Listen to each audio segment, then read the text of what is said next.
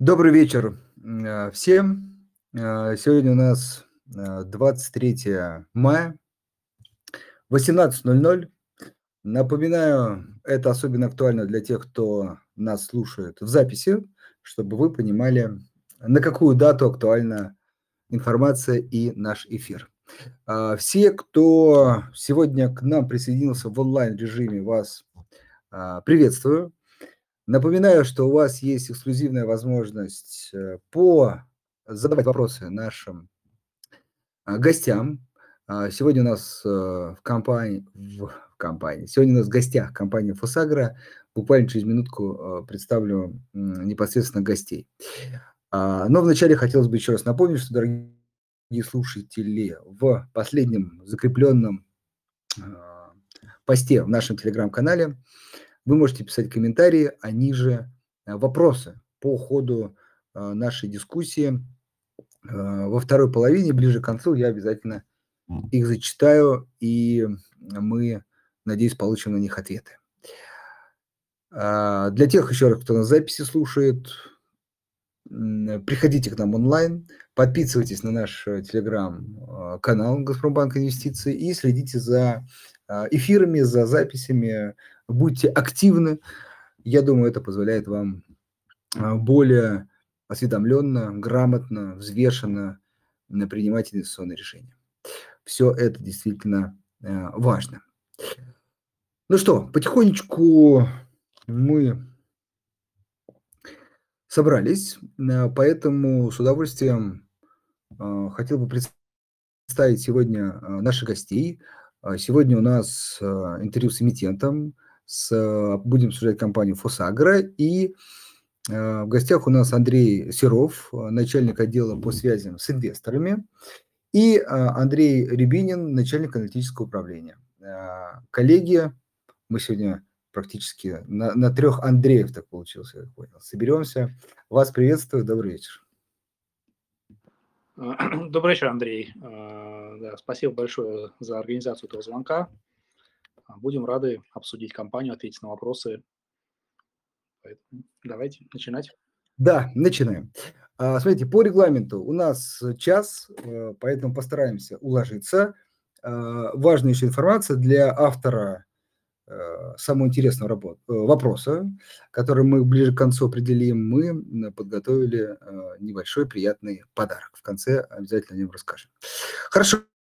Ну, давайте начнем с такого, мне кажется, классического вопроса. У нас, как мне кажется, по крайней мере, по неким коммуникациям с нашими слушателями, все-таки клиенты уже более опытные и, я думаю, безусловно, знают вашу компанию, компанию Фосагра, но кто-то слушает записи, кто-то, может быть, недавно к нам присоединился, кто-то, может быть, начинает инвестировать. И стоит все-таки с этого начать. Расскажите, пожалуйста, про ваш бизнес – немножко, может быть, отрасль, особенности. В общем, то, что нужно знать, по крайней мере, на старте, прежде чем размышлять об инвестировании в вашу компанию. Да, Андрей, спасибо за вопрос. Э, да, разрешите представить компанию. Да, компания Фосагра э, называется уже в названии. А, понятно, что а, основным продуктом является у компании а, фосфорные удобрения. Да, это компания, которая работает в отрасли удобрений, уже более 90 лет добывает, производит фосфорные удобрения и продает их в России и по всему миру. Компания была основана в 29 году, месторождение начали разрабатывать, которые находились на Кольском полуострове. А, соответственно, в период приватизации а, была а, создана группа «Фосагра», и сейчас вот э, компания является, входит в топ-5 мировых производителей фосфорных удобрений, добывает собственное фосфатное сырье на месторождениях на Кольском полуострове, перерабатывает его, имеет э, три производственные площадки, крупнейшая это в Череповце, вторая площадка это в Волхове, и третья площадка в Балаково. На этих площадках мы а, производим из э, сырья а, фосфорные удобрения, производим также азотные удобрения И эти продукты продаем, естественно, крупнейший рынок и основной для нас это российский рынок, мы крупнейший поставщик удобрений на российский рынок. Но также наша продукция продается по всему миру, представлена более чем в 100 странах в мире. Если говорить о показателях компании, то в прошлом году э, мы произвели а, более 11 миллионов тонн а, удобрений это и э, агрохимической продукции. Это, в принципе, рекордный показатель. А, компания достаточно активно развивается. В 2019 году мы представили стратегию развития до 2025 года, которая подразумевала, что мы э, к 2025 году должны производить 11,7 миллионов тонн только удобрений, да, то есть еще дополнительно а, другая агрохимическая продукция производится. Мы движемся в рамках этой инвестиционной программы, а, развиваем свои э, добывающие мощности, а, модернизируем существующие мощности, запустили э, комплекс э, производственный в Волхове, который будет производить MAP. А, с этого года начинаем а, строительство а, производственных э, мощностей э, по производству МПК в Балаковском филиале. Это тоже часть нашей программы развития до 2025 года. То есть, в принципе, вот эти вот все инвестиции, которые мы делаем, они позволяют компании оставаться лидером не только в России, но и со своей продукцией во всем мире и производить высококачественный экологичный продукт, а, который востребован аграриями, в принципе, на, всех, на всех континентах обитаемых. Как я уже сказал, крупнейший рынок для нас э, – это э, российский рынок. Доля его в общих продажах она в диапазоне от 20 до 30 процентов у нас в зависимости от сезонности. Нашу продукцию также продается на крупнейших э, рынках потребителей удобрений в мире это европейском, южноамериканском, Индия, азиатский рынок. То есть, в принципе, мы э, ведущий игрок во всех, во всем мире. Основной, э, наверное, основное преимущество нашей компании перед конкурентами глобально – это низкая база затрат – у нас свои месторождения, очень высокое качество и э, сырья, очень высокий процент содержания действующего вещества P2O5. Э. И, соответственно, это нам позволяет э, эффективно его перерабатывать, производить высококачественный конечный продукт и быть конкурентоспособными.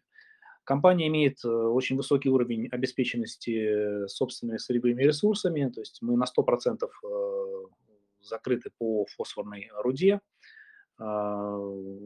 Мы производим 92% а, собственной серной кислоты, для, которая необходима для производства удобрений. По собственному аммиаку мы закрыты на 76%, и также у нас а, генерация электричества более 40% in-house, да, то, что, нам дает преимущество по издержкам. Все вот эти вот факторы позволяют нам находиться в самом начале кривой затрат среди глобальных производителей, поэтому мы очень конкурентоспособны и способны э, генерить э, высокую маржу даже в любой фазе цикла, когда цены высокие или когда они более низкие, мы сохраняем высокий уровень прибыльности. Если, ну, наверное, вот коротко о компании. Да, э, Все, хорошо. Поэтому, если что-то еще можно уточнить, то могу рассказать. Да, э, я предлагаю еще одну важную тему затронуть, которую, наверное, люди, которые инвесторы, которые следят за вами, точно знают, но все-таки, опять же, вот ссылаясь э, в первую очередь, помня о начинающих инвесторах, мне кажется, тему тоже важно затронуть, прежде чем перейти к уже более таким точным а, профильным вопросам. Это такой базовый вопрос, на который, мне кажется, тоже не раз и не десяток раз вы отвечали, но все-таки это... А, расскажите, пожалуйста, вот в чем а, востребованность, в чем необходимость э, минеральных удобрений для мира в целом? То есть почему, вроде вещь очевидная, но все-таки этот товар так нужен? Ну, на самом деле, э, человечество всю историю э, существования агрохим... а, земледелия э, использовал удобрения, просто они были в каких-то природных составляющих, да, то есть там, большинство из нас, наверное, в детстве помог... было где-то бабушек, дедушек на огородах, где использовался перегной, где использовались зола, где использовались какие-то вот удобрения, купленные в магазине, да, то есть и это всегда там помогало растениям расти. То есть растениям для, для роста нужно базово три основных элемента. Это фосфор, это азот и, и калий. А каждый из этих элементов он отвечает за э, определенные, скажем так, э, свойства растений. Азот он отвечает за массу, э, за зеленую массу, за размер плода, за вот эту вот саму вот, скажем так, съедобную составляющую, которая должна бы становиться больше. Да? Калий, он дает растению стеблю твердость, прочность и способность э, расти в, скажем, в более а, вкус дает, да, и чтобы растение могло расти в, в тяжелых природных условиях. И фосфор, он, соответственно, обеспечивает качество самого плода, да, там, и возможность его использовать, перевозить, куда-то транспортировать, то есть то, что обеспечивает, по сути дела, а, возможность не всем нам выращивать э, у себя в огороде есть, да, возможность э, потреблять продукцию по всему миру. Да, коллеги, добрый день. Э, я еще хотел бы добавить, как бы остается и фундаментальный фактор, да, то есть это рост мирового населения при ограниченных земельных ресурсах, то есть пашных, да, вот, и, соответственно, сокращается относительная возможность э, увеличения э, э, урожайности э, основных сельхозхозяйственных культур в целом э, при текущей обеспеченности самой пашни, поэтому э, во многих странах, да, то есть э, вносится не так много как научно обоснованно именно вот эти три питательных элемента, которые способствуют действительно росту и увеличению а, непосредственно урожая. Да, и вот я еще добавлю к тому, что Андрей сказал, у нас э, население за последние 50 лет выросло а, практически в два раза, при этом земельный фонд увеличился только на 10%. То есть мы растем гораздо быстрее, чем возможность э, а, увеличивать производство еды. Соответственно, удобрение – это то, что позволяет э, интенсифицировать рост и позволяет э, обеспечивать продовольствием действительно такое быстро растущее население. По текущему прогнозу ООН к 2050 году а, нас будет около 10 миллиардов, и, соответственно, рост потребления удобрений он будет только увеличиваться. То есть такой рынок с долгосрочным а, трендом роста. Хорошо, ну вот как раз эту часть я имел в виду в плане вот востребованности, потому что очень часто и мы со своей стороны пытаемся донести э, до инвесторов тот посыл, мысль, что акции – это не просто акции, да, котировки, это бизнес, который стоит за этими акциями, а бизнес производит что-то очень, или не сильно очень, но все-таки полезное нужно. Но в данном случае, как мне кажется, это такие базовые потребности, еда, безусловно, при особенно растущем населении – это очень важный фактор. Вот это очень-очень э, важно учесть. Хорошо, теперь э, переходим чуть, может быть, более таким профильным, не знаю, углубленным вопросом. И первый вопрос, э, вот теперь касаемо цен на вашу продукцию, в первую очередь, наверное, на, мир, на мировых рынках. Э, если ну, кто следит чуть контекста в том, что цены, получается, в 2022 году существенно выросли, вот, сейчас э, корректируются, но очень важно вот с тех э, высоких уровней.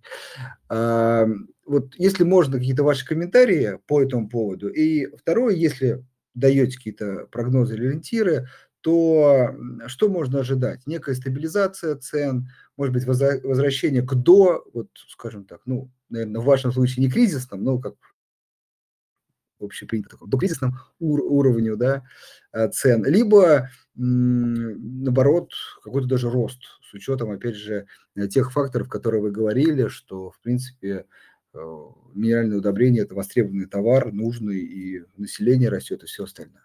В общем, вот про текущую ситуацию с ценами, если есть какие-то факторы, которые способствуют росту, снижению или стабилизации. Да, коллеги, Андрей Рябин, я прокомментирую этот вопрос.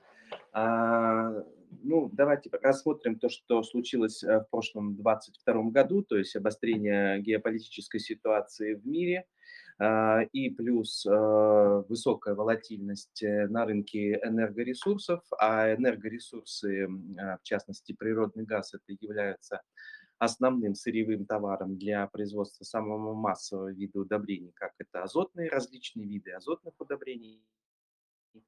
А, вот эти факторы способствовали а, действительно очень а, высокому скачку цен на минеральные удобрения. Цены доходили в прошлом году на карбамид до 800-900 долларов за метрическую тонну на ФОБе Балтика, то есть на базисе ФОБ Балтика. А, цены на фосфорные удобрения достигали тысячи и более долларов за тонну, цены на калийные удобрения, то есть, кстати, на хлористый калий до 800-900 долларов а, а, за тонну на фобе, опять же, там, портов Балтики.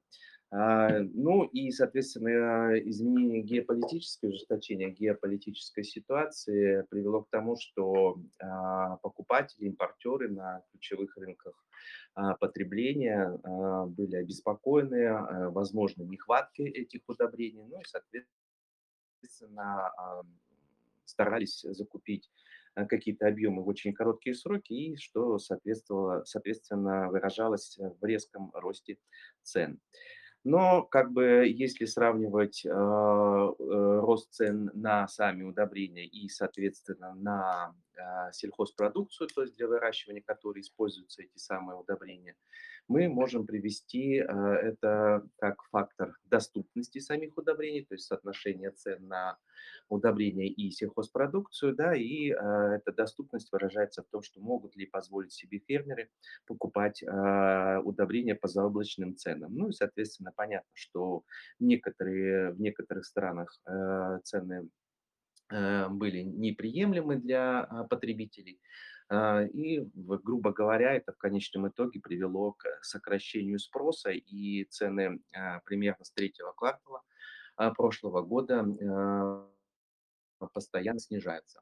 Ну и к этому следует добавить, если коротко говорить о трендах текущего года, то отмечается коррекция цен от вот э, тех высоких значений, я скажу чуть позже, которые, какие значения сейчас отмечаются на рынках, а, ну, это, во-первых, э, и изменение, снижение мировых цен на природный газ, ну, в частности, на природный газ в Европе а, и в странах Азии. Ну, то есть э, мы помним, что в прошлом году э, цены на природный газ достигали 2 и 3 тысяч долларов за тысячу кубометров, то сейчас эта цена а, биржевая составляет 300, 350, 400 долларов максимум за тысячу кубометров природного газа. А, далее то, что э, были созданы какие-то запасы именно дорогой продукции, да, и, соответственно, фермеры не выдерживали э, э, эти запасы и не покупали эти запасы у дистрибуторов, э, не могли себе позволить. А, и, соответственно, это также э, выражалось в том, что непосредственно конечные потребители а, сдерживали э, закупки свои до последнего момента, до закрытия своих минимальных потребностей а, до последнего. Ну и как итог, цены на текущий момент снижались и в настоящий момент составляют а, порядка 300 долларов а, на карбамид, то есть 270, можно говорить, 300 долларов на фобе Балтика, это на карбамид. В пределах 500 долларов на фобе Балтика, это на основные виды фосфорных удобрений, и около 370 э, долларов на фобе Балтика, это на калийные удобрения. Если говорить про перспективу, то что наш ждет, то, в принципе, рынок возвращается к каким-то традиционным базовым Э, вариантам своего развития, то есть э, по различным рынкам а, влияют и факторы сезонности. Снижение цен на удобрения восстановило уровень доступности до э, стабильных средне, средних значений за последние десятилетия. И, в принципе, в последние 2-3 месяца и на некоторых рынках и с начала года отмечается а, рост запросов удобрений, и, соответственно, это будет выступать фактором стабилизации э, цен на текущих уровнях в ближайшей перспективе. А, что касается более отдаленной перспективы, скажем так, на следующий год и последующие годы, то в центре внимания будут по-прежнему оставаться э, волатильность на рынке а, энергоресурсов, то есть, соответственно, любые колебания, как мы знаем, многие энергетические консалтинговые компании а, предупреждают о том, что они нас э, все-таки ожидают, эти колебания э, в ближайшей перспективе, будут сказываться и прежде всего на ценах азотной а, группы. А, что, что касается по ценам фосфорной калийной группы, то э, здесь ожидается, что цены, скорее всего, стабилизируются на текущих моментах, а, а, а в дальнейшем будет развиваться от степени запуска новых мощностей, каковых по фосфорной группе ожидается не так много, а калийные здесь уже зависит от того, э, с какой скоростью они будут запущены. Хорошо, спасибо большое. Можно вот как раз в продолжение этой темы чуть-чуть, э, может быть, рассказать про уже особенность российского рынка. Э, были э, введены, да, определенные ограничения. Вот, по крайней мере, кажется, что сейчас уже цены плюс-минус там с учетом логистики все-таки выровнялись а, на российских и зарубежных рынках. Вот так ли это? Ну и, может быть, еще какие-то особенности именно внутреннего рынка. И вот, знаете, еще я предвосхищая несколько вопросов почитал. Может быть, сразу давайте затронем вот какой, какую часть сейчас э, компания продает на экспорт, какую на внутренний рынок? Э, ну, что касается соотношения поставок, то у нас они а, колеблются в пределах 30-35% а, у нас э, идет отгрузки на внутренний рынок и, соответственно, 65-70%, э, ну, в некоторых в сезонные еще факторы играют, может быть, в некоторых а, времена года и более высокие объемы идут э, на экспорт. Ну, то есть, грубо говоря, 30-70 э, такой уровень можно э, использовать. А теперь, что касается ситуации на внутреннем российском рынке, сразу хочу отметить, что рынок – это достаточно быстро растущий. А, за последние, скажем, 5-7 лет а, объемы потребления на внутреннем рынке а, росли удобрений росли примерно на 8-10% ежегодно. Для сравнения, а, развитые страны показывают э, не более 1%, а в мире где-то примерно а, рост это около 2-2,5% в год. И то это за счет в основном э, развивающихся стран, таких как Индия, Бразилия. А, поэтому здесь налицо и заинтересованность и э, наших аграриев, и вы все, естественно, знаете о том, что как бы это выливается в достаточно хорошие результаты по э, агропромышленному комплексу, да, то есть э, Россия сейчас, несмотря ни на что, выступает ведущим экспортер, мировым экспортером пшеницы на мировой рынок, ну и также занимает ведущие позиции и по а, производству и экспорту других сельскохозяйственной а, продукции. Поэтому как бы и перспективы остаются достаточно позитивными, поскольку если сравнивать нормы внесения э, удобрений э, в нашей стране, да, то есть на гектар площади, посевной площади и, допустим, даже если сравнивать не с самыми развитыми странами Европы, а, а даже с той же Бразилией или с Индией, то наш пока что этот показатель а, отстает, ну, скажем так, полтора-два раза, если сравнивать, допустим, а, с той же Бразилией. То есть потенциал для дальнейшего а, расширения поставок именно на внутренний рынок расширение спроса именно со стороны внутреннего рынка у нас достаточно высокий. Да, понятно, что, как говорится, если а, брать а, текущую а, конъюнктуру рынка, аграрного рынка, прямо текущую, как короткую перспективу, да, то мы видим сейчас, а, есть кое-какие проблемы, а, в том числе с высокими запасами по основной сельхозпродукции, которые давят на цену, и, соответственно, это отражается и на спросе, но а, подчеркиваю, что если брать долгосрочную и историческую и перспективу, то мы здесь достаточно видим а, хорошие э, прогнозы и перспективы для развития этого а, сегмента для сбыта наших э, удобрений. Отлично. То есть получается российский рынок как раз э, такая точка роста для вашего бизнеса. Это здорово. Да, она основная, основная точка роста. Более того, что компания обладает самой разветвленной, самой крупной сбытовой структурой, если сравнивать с нашими конкурентами, российскими конкурентами на внутреннем именно российском рынке.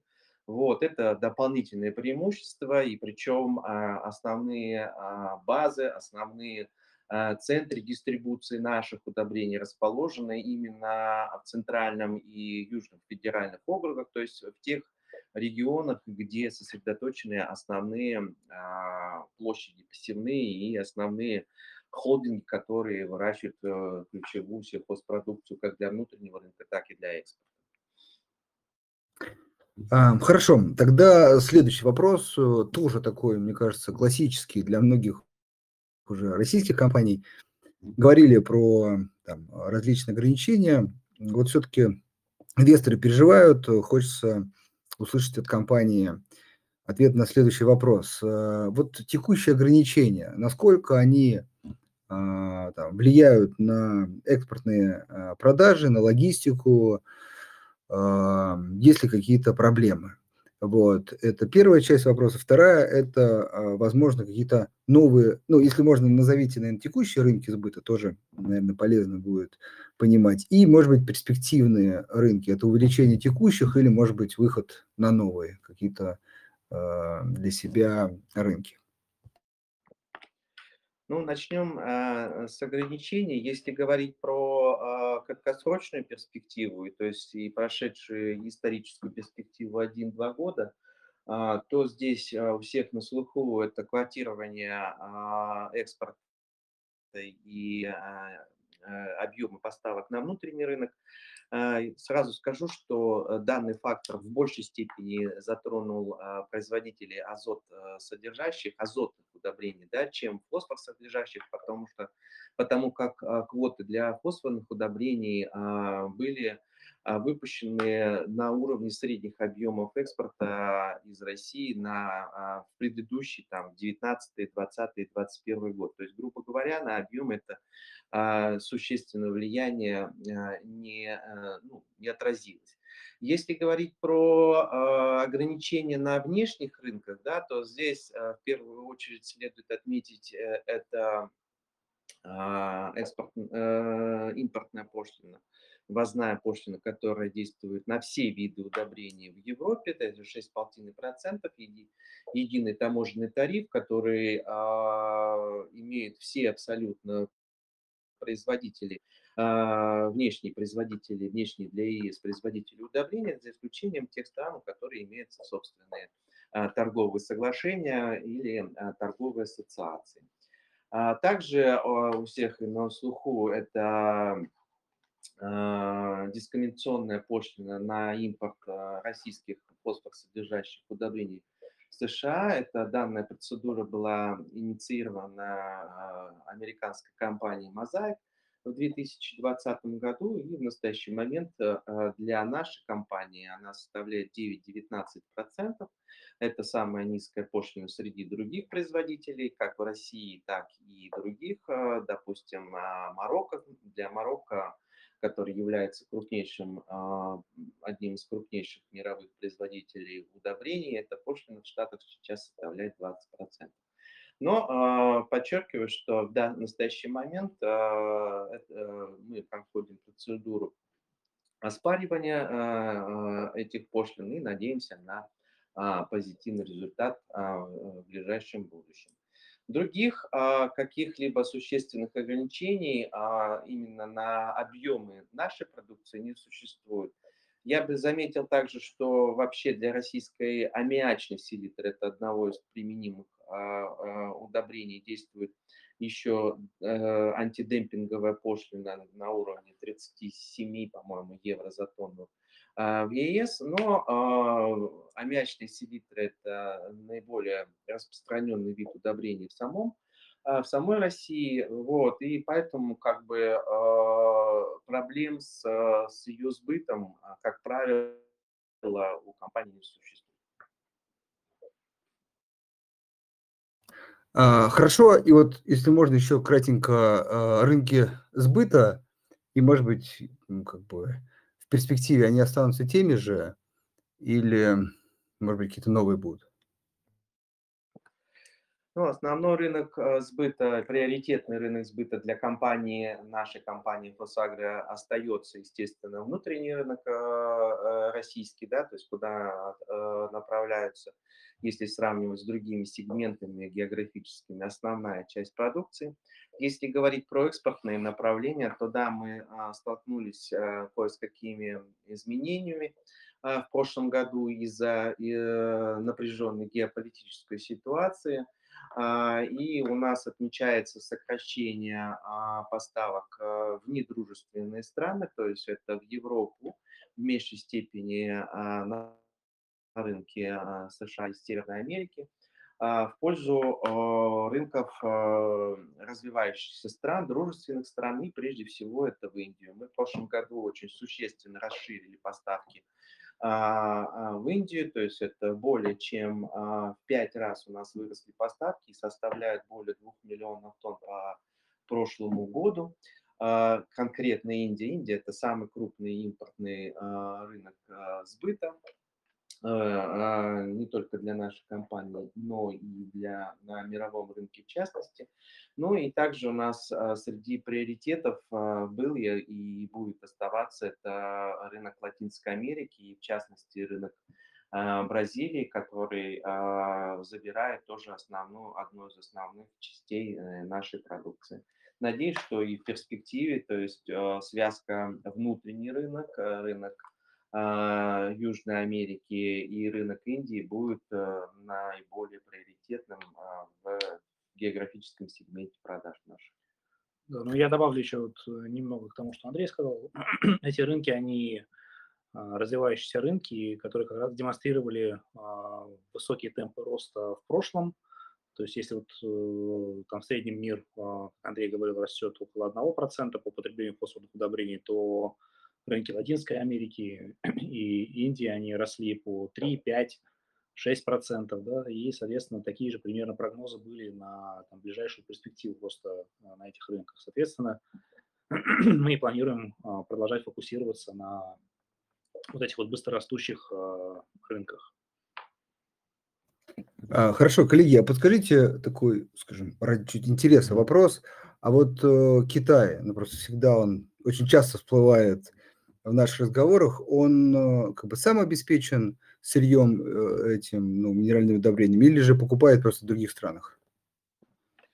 Ну, а, скажу, что по а, азотной и а, фосфорной группе продукции удобрений он самообеспечен является экспортером этих удобрений, но также отмечу, что в последние годы объемы экспорта сокращаются, поскольку а, в Китае выводятся из строя а, неэффективные малые мощности. И для так понимания, а, если в 2014-2015 годах на пике Китай экспортировал порядка 10-15 миллионов карбамида и примерно около 10 миллионов удобрений фосфорной группы, то сегодня а, состав... эти цифры составляют около 3-4 миллионов тонн карбамида и а, порядка 5-6 а, миллионов тонн по фосфорной группе. Да, я должен отметить, э, что в 2021 году,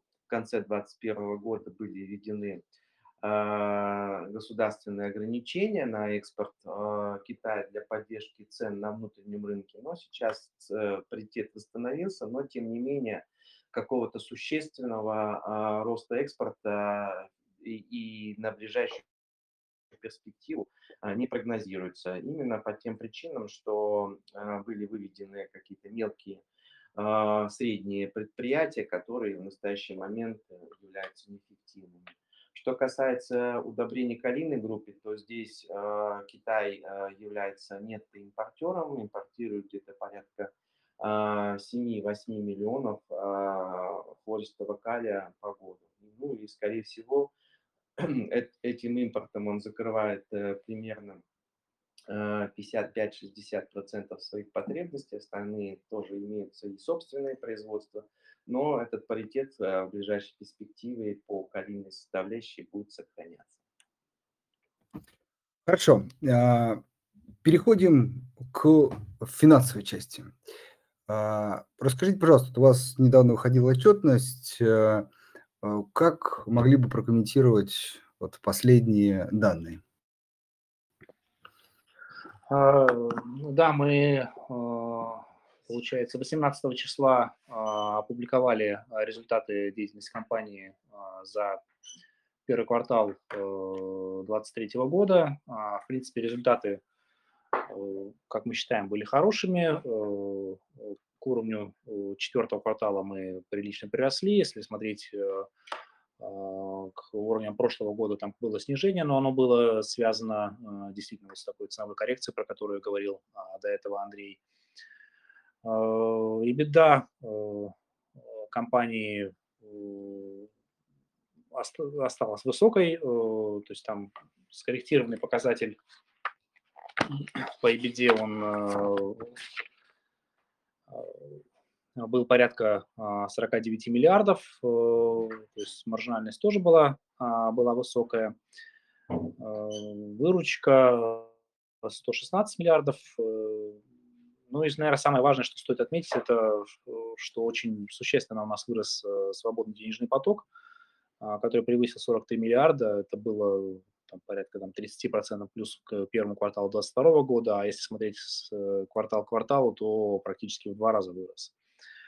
А, денежный поток. Этого удалось э, добиться э, и за счет э, роста объема производства, и, которые выросли на 6%, и за счет управления оборотным капиталом. То есть мы извлекли из оборотного капитала определенные суммы, что нам обеспечило приток повышения денежного потока.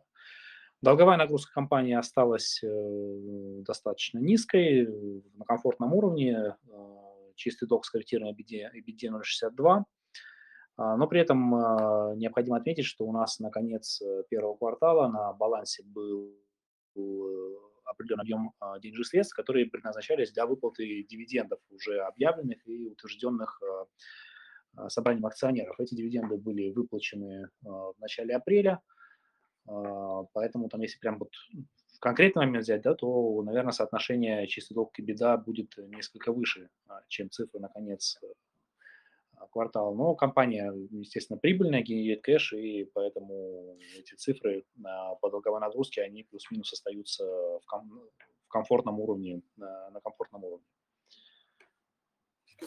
А, хорошо. И э, финальный от меня вопрос, э, прежде чем мы перейдем к вопросам слушателей.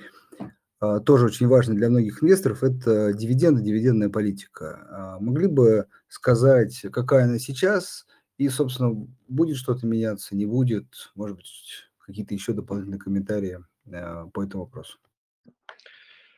Дивидендная политика у нас э, текущая была объявлена в конце 2019 года. Она э, подразумевает э, квартальные выплаты дивидендов и а, скажем так, э, а, базируется на а, основе свободного денежного потока и при этом учитывает уровень долговой нагрузки компании. Вот с текущим уровнем долговой нагрузки мы, э, который ниже единицы находится чистый долг и беде, мы можем платить э, более 75% свободного денежного потока А минимальным порогом а, для выплаты у нас является 50% от э, чистой прибыли. Соответственно, компания планирует э, придерживаться этой дивидендной политики, соответственно, будет стараться э, выплачивать дивиденды также регулярно и в тех, скажем так, рамках, которые дивидендная политика устанавливает. Хорошо. Дорогие слушатели, еще раз а, призываю вас задавать вопросы. Мы сейчас с удовольствием на них ответим. А, просьба только, а, дорогие наши представители компании, чуть запоминать вопросы, потом выберем э, наиболее интересные. Поехали. Первый вопрос от Максима. Максим наш регулярный слушатель. Максим, вам, как всегда, персональный добрый вечер. Два вопроса. Первый – это налоги ну, можно вообще объединить эти вопросы, все про налоги. Ну, первый НДПИ, второй, может быть, какие-то дополнительные налоги, а, которые могут быть. А, понятно, что вещь не совсем предсказуемая, но хотя бы вот по, по НДПИ. Ждете ли вы а, возможного повышения, видите ли тут риски, какие-то, может быть, мысли по этому поводу? Ну, касательно НДПИ, у нас было увеличение НДПИ в течение последних двух лет, э, когда у нас э, сначала э, НДПИ, если не память не изменяет, увеличился в 3,5 раза от уровня, на котором он был, и потом еще в два раза, то есть около семикратного, скажем так, роста НДПИ было. Для компании это выразилось в... Мы платили около по-моему, миллиарда, миллиард с копейками по НДПИ. Соответственно, сейчас мы платим а, ежегодно около 8 миллиардов а, рублей, а, что, конечно, существенный рост, но для компании он, ну, он не, не сильно влияет негативно на результаты. Да, то есть мы с этим уровнем НДПИ можем жить. Касательно дальнейшего роста у нас нет информации о таких планах. Соответственно, если что-то будет обсуждаться, то ну, будем обсуждать, будем э, смотреть, как. Но если как бы налоги меняются, то мы, естественно, находимся в этом налоговом э, пространстве, мы платим налоги в полном объеме и вовремя. Касательно, наверное, там еще налогов, это вот недавно обсуждаемый windfall tax, который тоже был назван, ну, он тоже как бы, он принят, э, в принципе, механизм расчета понятен, и то есть компания будет э, платить этот, этот налог. Хорошо. А, следующий вопрос от Олега. Мы частично его касались, но если можно так, циферку с каким-то небольшим комментарием. А какова реальная доля Азии в потреблении продукции Фосагра? Ну, дело в том, что мы в последней отчетности не раскрывали эту цифру, а, но в среднем у нас, если вот смотреть исторически, азиатские Э, рынки составляли, наверное, около э, там, 15%, то сейчас вот э, с учетом роста отгрузок в Индию, про который Андрей нам рассказал, да, то есть это, наверное, будет больше 20%. А, хорошо. Так, идем дальше. Следующий вопрос еще один от Максима. Ну, тут опять вопрос, наверное, из э, сферы рисков, да. А как считаете, рассматриваете э, как бы, вероятность э, либерализации внутренних цен на газ, э, переход, вот как пишет Максим, на полное рыночное ценообразование и с учетом, ну, как, я думаю, последствия роста внутренних цен на газ, с учетом, например, там, проблемы потери европейского рынка. То есть насколько но опять же, всегда оценочное суждение, но все-таки веро- вероятный такой сценарий. И если все-таки э, он вероятен, то насколько вот газ как сырье э, критично и сильно влияет на рост, может повлиять на рост себестоимости? Ну, пока что как бы э, по поводу э, рыночного характера э, цен на природный газ именно в Российской Федерации насколько я знаю, что мы не, не рассматривался этот э, тезис. Вот. А что касается структуры себестоимости э, производства, да, то А, природный газ занимает достаточно весомую часть в производстве аммиака и, соответственно, азотных э, видов удобрений, но как бы не, не является существенной в производстве э, фосфорной группы. Поэтому э, гипотетически, да, в случае изменения или э, увеличения, существенного увеличения цен на природный газ, мы будем, э, скажем так, в большей безопасности, чем производители азотных удобрений. А можете еще раз назвать вот азотное удобрение, какая доля выручки или в производимой продукции?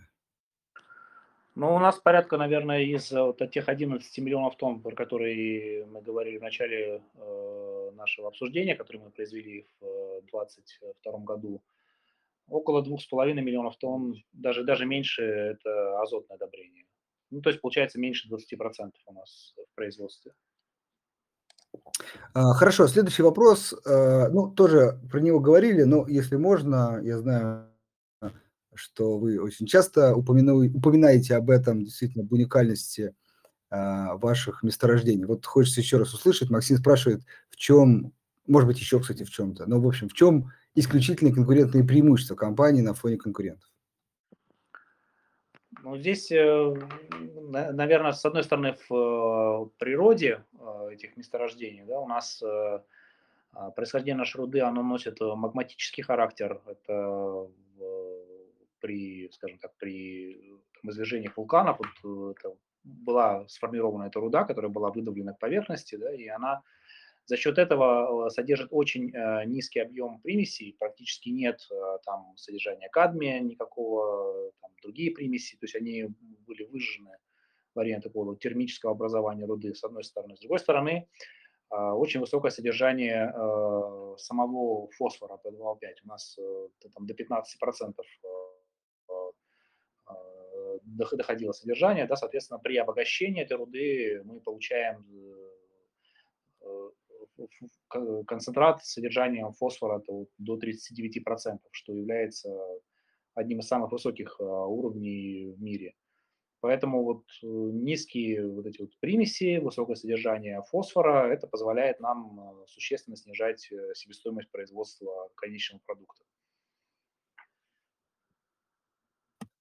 Хорошо, идем дальше. А, следующий вопрос такой, кстати, интересный, не слышал я о нем, а, но спрашивают, рассматривает ли компания участие в новом потенциальном логистическом коридоре а, север-юг, Астрахань, а, Каспий, Иран?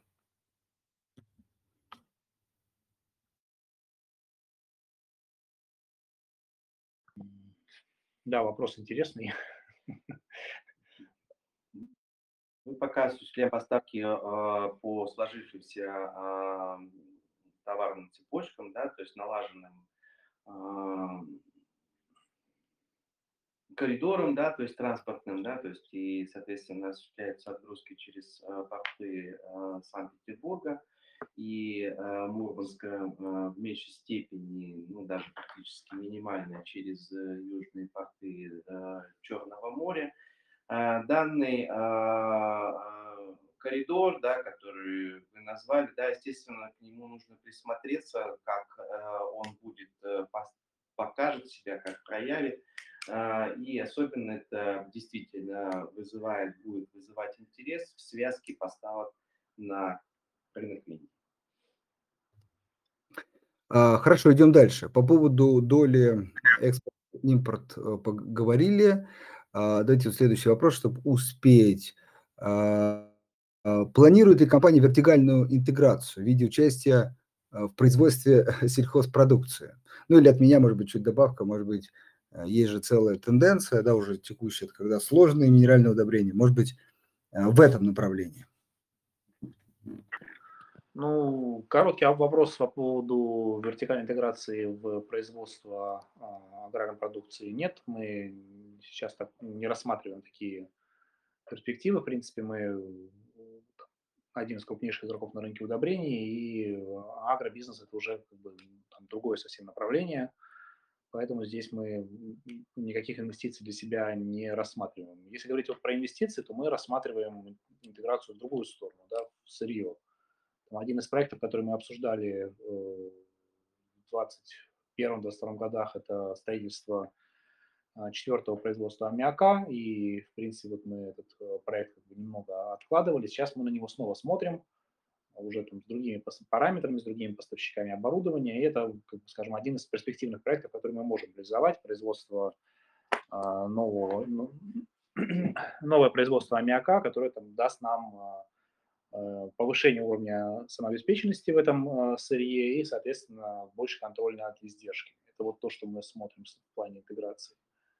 Касательно агробизнеса, нет, на такой, на такой не смотрим сейчас. А, хорошо, идем дальше. Еще один вопрос от э, Максима. А, по затратам на какие комодити стоит реагировать при ожидании маржинальности компании?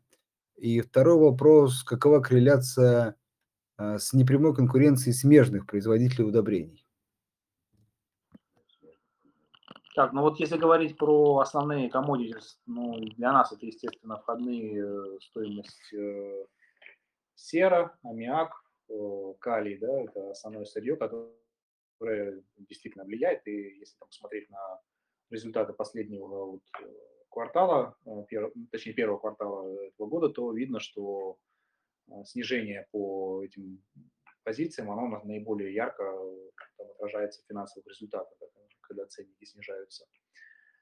А вот второй вопрос, вторая часть вопроса, как, ну, наверное, имеется в виду знаете, вот, конкуренция между а, самими минеральными удобрениями. То есть насколько, например, сельхозпроизводителю, а, вообще насколько они взаимозаменяемы. Например, добавить больше фосфатных вместо калийных или нитратов и так далее. Вот есть ли такая взаимозаменяемость или ее нет?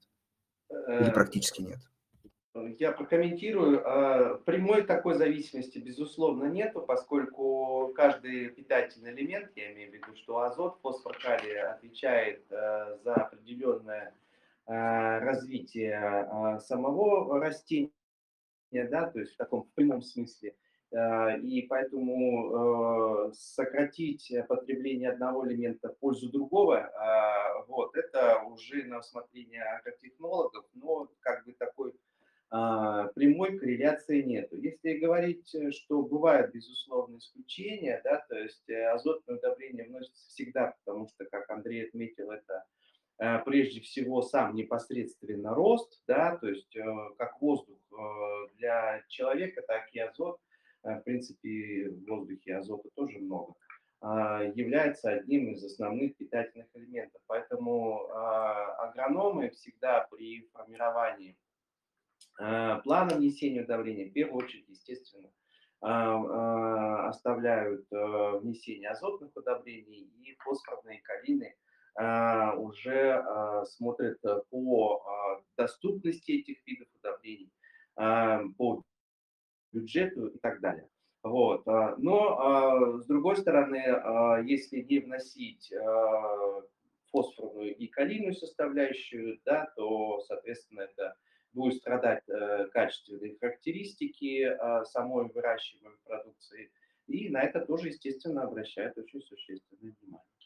Да, ну и добавить здесь, наверное, к тому, что Андрей сказал, что бывают попытки э, внесения какого-то пропуска сезона по какому-то из видов удобрений, э, что впоследствии приводит к истощению этого элемента в почве и потом необходимости до внесения дополнительных объемов. Да? Поэтому да, восстановление вот этого вот как раз э, уровня содержания питательных веществ э, в почве. Поэтому, если мы там, и говорим о том, что мы можем увидеть какое-то вот э, там, текущее там, сокращение, то потом оно будет компенсировано ростом закупок для, для этого восстановления.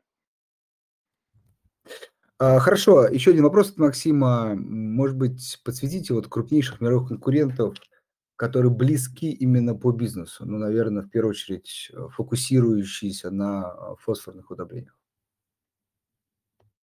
Среди наших конкурентов мы отмечаем компанию, марокканскую компанию CP, да, то есть которая обладает самым Марокко, обладает самыми крупными запасами фосфорсодержащего сырья в мире.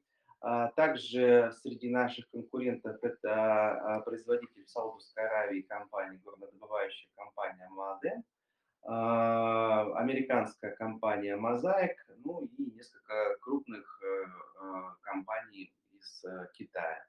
А среди них, естественно, то, что наша компания входит в пятерку ведущих мировых производителей по именно по мощностям фосфор содержащих удобрений. Особняком стоит норвежская компания Яра, которая позиционирует себя как ведущий мировой производитель азотных удобрений, но также располагает достаточно крупными мощностями и производство комплексных NPK удобрений, э, и мы ее тоже рассматриваем как одного из конкурентов на мировых рынках.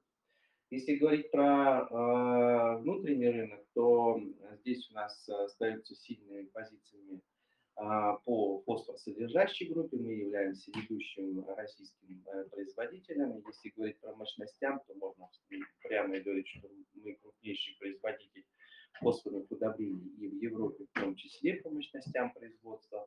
А если говорить про э, суммарные мощности, как фосфорной, так и азотной группы, то э, конкурентами на российском рынке выступают э, компании Еврохим, Уралхимия. А, хорошо. Э, следующий вопрос. Я, э, дорогие слушатели, с вашего позволения, объединю. Вот последние прям три вопроса, они плюс-минус про одно и то же. А, вопрос следующий. Наверное, так его обозначим. Какова текущая инвестиционная программа компании на ближайшие пять лет? Добавим, на что она в первую очередь направлена, расширение каких мощностей. И такой доп. вопрос от Артема. Если в этих инвестициях такой классический, может быть, R&D на исследование, и, может быть, ждет ли компания каких-то прорывных, может быть, историй вообще в производстве, в использовании минеральных удобрений? Так, ну если говорить про нашу инвест-программу, на 5 лет пока мы не можем э, эту цифру озвучить, да, то есть у нас э, текущая программа инвестиционная, она до 2025 года посчитана. Мы планировали дать обновление в конце 2022 э, года, э, говорили об этом, но вот э, перенесли на более поздний срок. Э, по этому году мы уже объявляли, что это будет порядка 67 миллиардов э, рублей э, инвестиции, исходя из, наверное, того, что повлияет на уровень вложения, это будет принятие решения по строительству четвертого МАК. Сейчас проект идет в обработке, мы выбираем поставщиков, смотрим на структуру данного оборудования, на технологию, Поэтому это будет, э, если будет принято решение его строить, то, соответственно, это повлияет на размер капитальных вложений. Ну и, наверное, если там мы будем говорить о том, что там будет, будем видеть какую-то стабилизацию ситуации на мировых рынках, там, геополитической ситуации, то здесь можно будет уже больше уверенностью смотреть на э, инвестиции и как бы уже там, либо прорабатывать продление программы с новыми проектами и, соответственно, вас ориентировать по этому уровню. Касательно того, на что сейчас у нас э, вот основной проект будет, наверное, в ближайшее время, это а, Балаковский а, филиал, это строительство комплекса по производству сложных удобрений НПК. Это наш проект, который мы давно планировали построить. Э, эти сложные удобрения, они а, позволяют компании конкурировать э, и присутствовать э, на конкретных рынках сбыта. Да, то есть это то, что фермер может э, брать и непосредственно а, вносить в почву, не, скажем так, тратя время на блендирование на какое-то, да, на... то есть этот элемент НПК, он содержит в себе все три основных, основных питательных элемента, в разных пропорциях. Э, пропорции эти регулируются в зависимости от потребностей конкретного фермера, от качества почвы, от культур, которые выращивают. Соответственно, наличие такого производства, оно нам позволяет а, быть ближе к конечному потребителю и иметь э, за счет этого конкурентное преимущество. Также у нас идут инвестиции сейчас в развитие горнорудной базы, поскольку у нас э, рост производства – идет, да, соответственно, нам нужно, чтобы рост добывающих мощностей, он соответствовал планируемому росту производства. Поэтому мы инвестируем а, здесь в добычу. Ну и э, там расшивка узких мест идет перманентная. Завершение проекта в Болхове идет. Мы сейчас строим, скажем, текущий уже проект там в основном пущен, да, на две стадии. Сейчас идет строительство